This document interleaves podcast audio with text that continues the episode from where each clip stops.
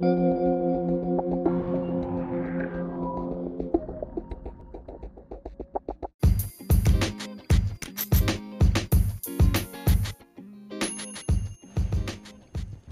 di non esaltarci troppo nonostante i 9 punti in classifica, perché ad essere sinceri gli avversari che almeno per il momento abbiamo affrontato in campionato sono stati tutti nettamente inferiori a livello tecnico rispetto a noi.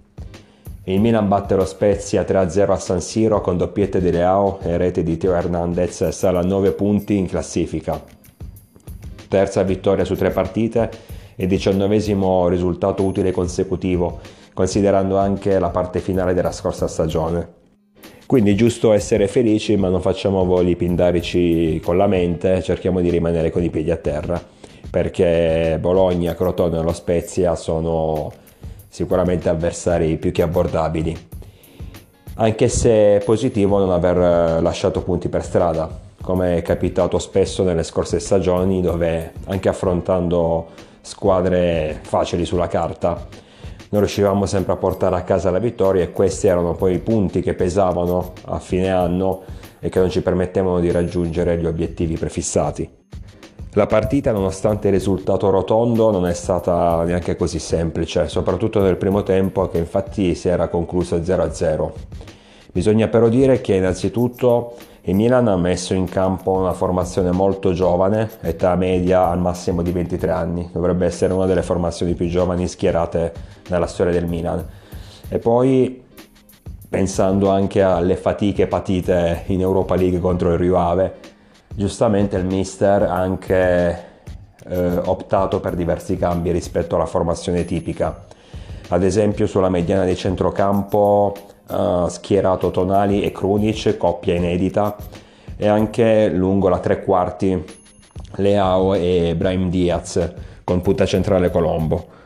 Salemaker da destra e in difesa scelte obbligate con Chiair, Gabbia, Teo Hernandez e Calabria, anche perché solo quelli abbiamo, Donnarumma in porta. Quindi, come avete capito, ci sono stati diversi giocatori che eh, schierati messi in campo che non avevano mai giocato insieme dal primo minuto e questo soprattutto nel primo tempo ci ha penalizzato perché è normale che mm, schierare atleti che non hanno l'amalgama giusta richiede del tempo inoltre lo Spezia come era normale aspettarsi come anche giusto che sia si è messo in 11 nella sua area di rigore e non riuscivamo a trovare spazi era solo una questione di tempo, nel senso che continuando ad attaccare si sapeva che prima o poi un pertugio, qualcosa, una via, un, un corridoio l'avremmo trovato. Nonostante tutto, comunque, anche nel primo tempo abbiamo avuto delle occasioni, soprattutto con Brahim Diaz, anche con Gabbia. Siamo stati un po' imprecisi, ma già lì si era intuito che bastava premere un po' sull'acceleratore per, per riuscire a sfondere il muro ligure. Ce l'abbiamo fatta nel secondo tempo, dapprima con Leao, su cross di Ceranoglu subentrato nella ripresa, poi 2-0 di Teo Hernandez con la sua solita sgroppata e tiro nell'angolino basso finale. 3-0 ancora di Leao su bella sponda di testa di Kessi. Non è mai facile giocare contro formazioni che si chiudono a riccio, soprattutto quando schieri una squadra molto giovane. Tra l'altro ehm, esordito con la maglia del Milan l'ultimo acquisto, il norvegese Hauge. Note positive, oltre al, alla vittoria, i 9 punti in classifica, a me è piaciuto ad esempio Tonali, nonostante ho notato che diverse testate giornalistiche online gli hanno dato un voto relativamente basso, tra il 6 e 6,5, però mi è sembrato ordinato, attento, ha sbagliato qualche lancio, questo sì, ma nella gestione della palla l'ho visto comunque tranquillo, quindi la sua prova è positiva. Non mi è piaciuto Krunic, o più che altro non ha, non ha fatto nulla di esaltante, il suo compitino, niente di, niente di più, niente di meno è un giocatore che io avrei, avrei ceduto. Alcune voci dicono che delle offerte siano arrivate al Milan, in particolar modo dalla Germania, ma mm, lui le abbia rifiutate tutte perché non voleva lasciare la maglia, eh, la maglia del Milan dopo una sola stagione e vorrebbe dimostrare il suo valore qui. Questo è legittimo per carità, però se il suo valore è questo sarebbe stato meglio che, stato meglio che fosse andato via perché ripeto non, ho, non ho mai visto fare nulla di eccezionale anche oggi contro un avversario modesto è riuscito a portarsi a casa un 6 in pagella ma niente di, di particolare. Senza infame e senza lode insomma. Bene Leao più che altro per i due gol in realtà nel complesso la sua partita non era sufficiente. Nel primo tempo ha giocato da esterno, ha cercato spesso di saltare l'uomo con scarso successo, ci può anche stare che sia un problema di forma fisica. E nel secondo tempo invece è stato schierato come prima punta e ha trovato due gol di rapina. Anche lì non, non aveva creato nulla di nessuna occasione esaltante non si era reso mai davvero pericoloso, però alla fine quando un attaccante ti fa due gol e ti portano tre punti importanti, il suo l'ha fatto e quindi non può che non essere promosso. Per il resto la difesa non la considero più di tanto perché gli avversari hanno attaccato poco o nulla, giusto qualche problemino, ma ordinaria amministrazione, nota di merito a Teo che è tornato al gol, uno dei suoi classici gol con sgroppata e tiro nell'angolino. Calabria mi è piaciuto, come al solito impegno, corsa, in questo inizio stagione sta andando davvero bene, anche se nel primo tempo ha commesso un errore che poteva essere molto molto pericoloso, cercando un retropassaggio al portiere a momenti si faceva autogol, in quel caso è stato bravo Donnarumma a, togliere la palla dalla rete proprio all'ultimo istante. A parte questo, però, sicuramente è una prova positiva da parte di Davide. Mi è piaciuto anche Brahim Diaz, nonostante fisicamente sia ancora un po' leggerino, nel corpo a corpo perde spesso le sfide con gli avversari e dovrebbe incaponirsi di meno con i dribbling, cercare spesso la, gioca- la giocata più semplice.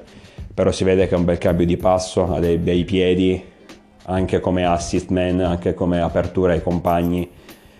E se riesce ad impostarsi come dire, in maniera più ordinata, in maniera più semplice, eh, può davvero diventare um, un giocatore importante per noi.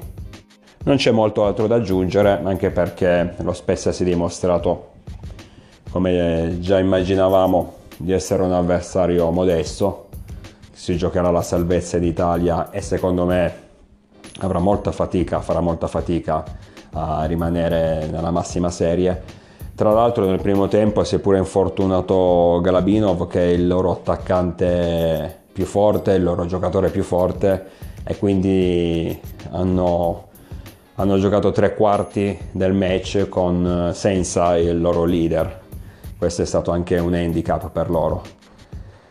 Adesso pensiamo alla sosta e poi al big match contro l'Inter, il primo vero esame di questa stagione importantissimo derby anche perché da troppi anni stiamo perdendo praticamente tutti ed è arrivato il momento di cambiare rotta. Speriamo che questa sia la stagione giusta per tornare a trionfare nel, um, contro i cugini.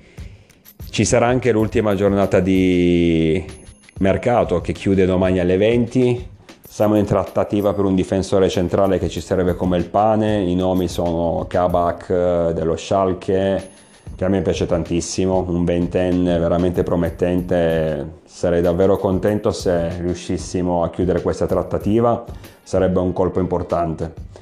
Oppure Rudiger, ex Roma del Chelsea, un po' più anziano, dovrebbe, essere, dovrebbe avere 27-28 anni, comunque sarebbe anche in questo caso un ottimo rinforzo. Io faccio il tifo per Kabak perché secondo me ha margini di crescita davvero importanti.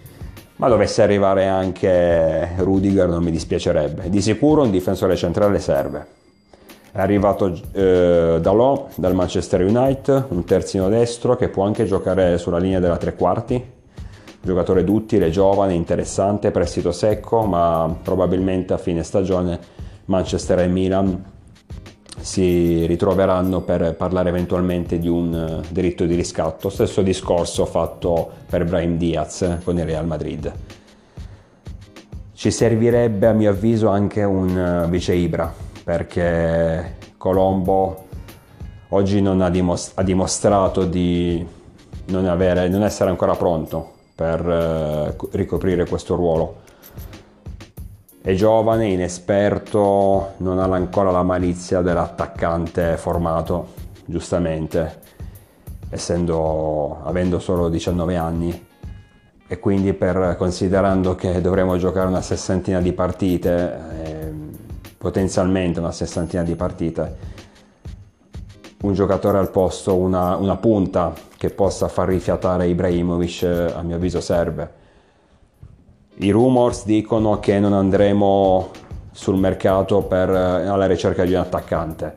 Secondo me domani nelle ultime ore dovessero arrivare offerte interessanti, magari dei prestiti secchi come Jovic del Real, io credo che il Milan seriamente ci farà, ci farà un pensiero perché si sono resi conto tutti che non possiamo schierare dei ragazzini quando manca lo svedese è troppo un rischio. Ci è andata bene adesso in questo inizio stagione, abbiamo affrontato sette partite ma sette avversari tecnicamente inferiori e questi tipi di avversari eh, puoi giocarci contro anche senza la tua formazione migliore, senza alcune stelle e nonostante tutto abbiamo avuto delle difficoltà.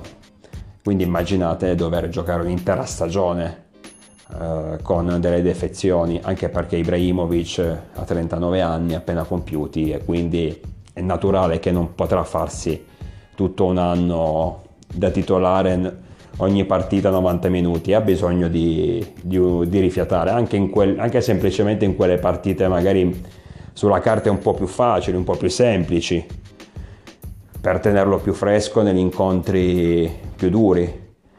Quindi credo semplicemente che il Milan debba andare, sul, debba andare a cercare un attaccante in queste ultime ore. C'è poco tempo, quindi eventualmente iniziare da zero una trattativa adesso sarebbe praticamente impossibile.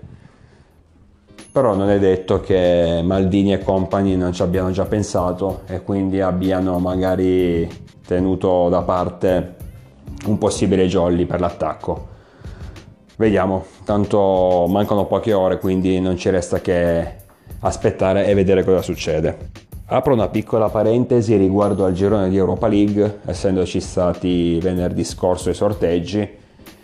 Siamo finiti con Celtic, Lille e Sparta Praga e questo io direi che è tranquillamente un girone di Champions League, non di Europa League assolutamente sfortunati, un sorteggio davvero difficile. Se l'unica cosa positiva è che se gli stadi continueranno ad essere chiusi causa Covid, probabilmente ci ritroveremo a dover affrontare delle partite eh, come ad esempio in Scozia eh, o anche a Praga contro il Celtic o lo Sparta a porte chiuse e in quel caso senza i tifosi avversari saremmo leggermente avvantaggiati probabilmente anche perché in quei campi in quei campi lì tifo, i tifosi sono indemoniati sono davvero il uomo. Quindi magari affrontarli senza i loro supporter potrà essere cioè sicuramente sarà un vantaggio. Spero che riusciremo a sfruttarlo resta comunque un girone davvero difficile ne passano due vediamo. Paradossalmente non mi dispiace eh, avere degli avversari duri da affrontare perché mm, l'Europa League eh, se ti ritrovi con, a giocartela con eh, delle squadre materasso rischi di prenderla sotto gamba mettendo magari eh, panchinari eh, stravolgendo la formazione e rischiando di fare brutte figure rischiando di, di faticare in partite che potevi chiudere magari già solo nel primo tempo. Invece il fatto di giocarsela contro Celtic, Sparta Praga, Lille, quindi squadre di tutto rispetto, sicuramente ci permetterà di tenere l'attenzione alta e la tensione alta per, e non sottovalutare niente. Quindi Da una parte mi va bene così. Noi ci aggiorniamo domani, martedì al massimo, faremo il punto sul mercato, il mercato finale di questa stagione, cercheremo di dare una valutazione, guarderemo i pro e i contro, capendo un po' come ha lavorato la società. Quindi alla prossima, naturalmente sempre con il diavolo dentro.